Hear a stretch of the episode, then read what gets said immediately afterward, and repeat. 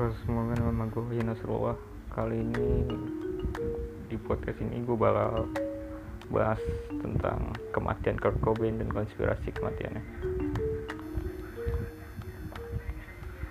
Pada tahun 1994 Kurt Cobain didiagnosis mengidap bronkitis dan juga laryngitis Keesokan harinya Kurt Cobain diterbangkan ke Roma untuk terapi medis dan disusul oleh istrinya.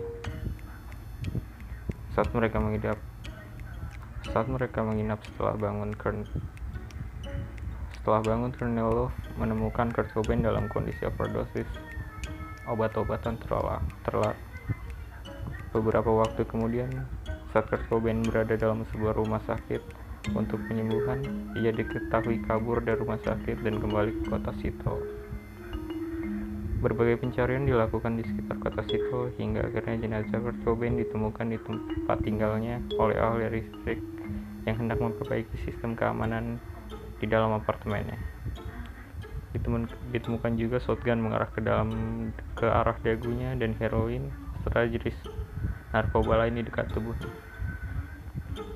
Dan juga ada ke catatan kecil juga ditemukan di dekat jenazahnya Darah berceceran di mana-mana, termasuk mengalir dari telinganya.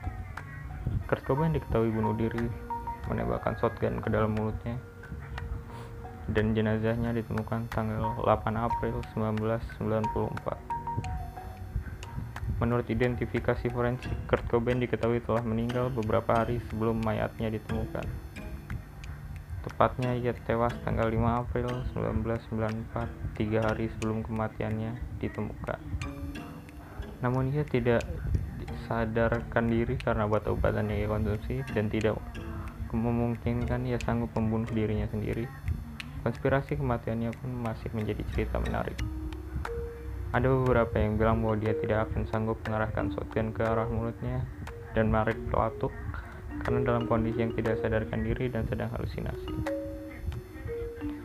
Oleh karena itulah dikatakan ia tidak akan sanggup menemukan dirinya sendiri ada juga yang bilang ia dibunuh oleh istrinya sendiri yang sering bertengkar dengan dengannya.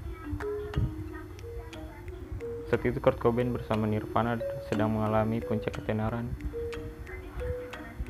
dan mendapat tawaran bermusik dan dicintai banyak penggemarnya. Kurt Love yaitu istri Kurt takut diceraikan oleh Kurt Cobain dan jika cerai harta Kurt Cobain akan diwariskan dengan anaknya. Saat itu Kurt Cobain dan Nirvana sedang menikmati masa kesuksesan dan membuat mereka kaya raya dan bergelimpang harta. Oleh karena itu, Kurt Nilov diduga sengaja menyiap pembunuh bayaran untuk menghabisi nyawa Kurt Cobain agar hartanya jatuh ke tangan. Setelah kematian Kurt Cobain, berbagai uang untuk meliput beritanya serta membongkar fakta hasil tribut-tribut yang dilaksanakan menjadi milik Kurt Nilov. Tetapi konspirasi tetaplah konspirasi. Jika tidak ada bukti yang memadai, Kurt Cobain tewas pada tahun 1994 dengan bunuh diri sebagai penyebab yang sampai sekarang diketahui masyarakat umum. Kematiannya diikuti dengan kematian penggemar beratnya yang melakukan aksi bunuh diri massal sebagai bentuk rasa empati terhadap sang legenda. Kurt Cobain meninggalkan karya yang luar biasa yang selalu diingat, meninggalkan istri dan anak tunggalnya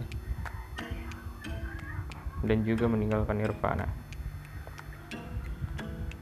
Luapan emosi yang sebenarnya menjadi tekanan bagi dia yang membuat ia terjun ke dunia musik. Ia menuangkan ungkapan depresinya ke musik yang dapat akhirnya membuat hal di luar dugaannya terjadi. Ia menjadi terkenal, musik berdampak semakin musik yang berdampak semakin depresi untuk dirinya. Ia seakan semakin gila karena banyak yang menyukai lagu dan musiknya dan semakin banyak mencintai dan digemari. Itulah hal-hal yang membuat dia semakin frustasi dan semakin banyak mengonsumsi obat-obatan terlarang dan minuman beralkohol. Dan Kurt mati di puncak karir Nirvana, meninggalkan banyak luka pada penggemar beratnya. Kurt meninggal dunia dengan menjadi seorang legenda dan musiknya masih dinikmati dan digemari hingga saat ini. Mungkin segitu saja kisah dari Kurt Cobain dan beberapa konspirasi kematiannya. seperti biasa terima kasih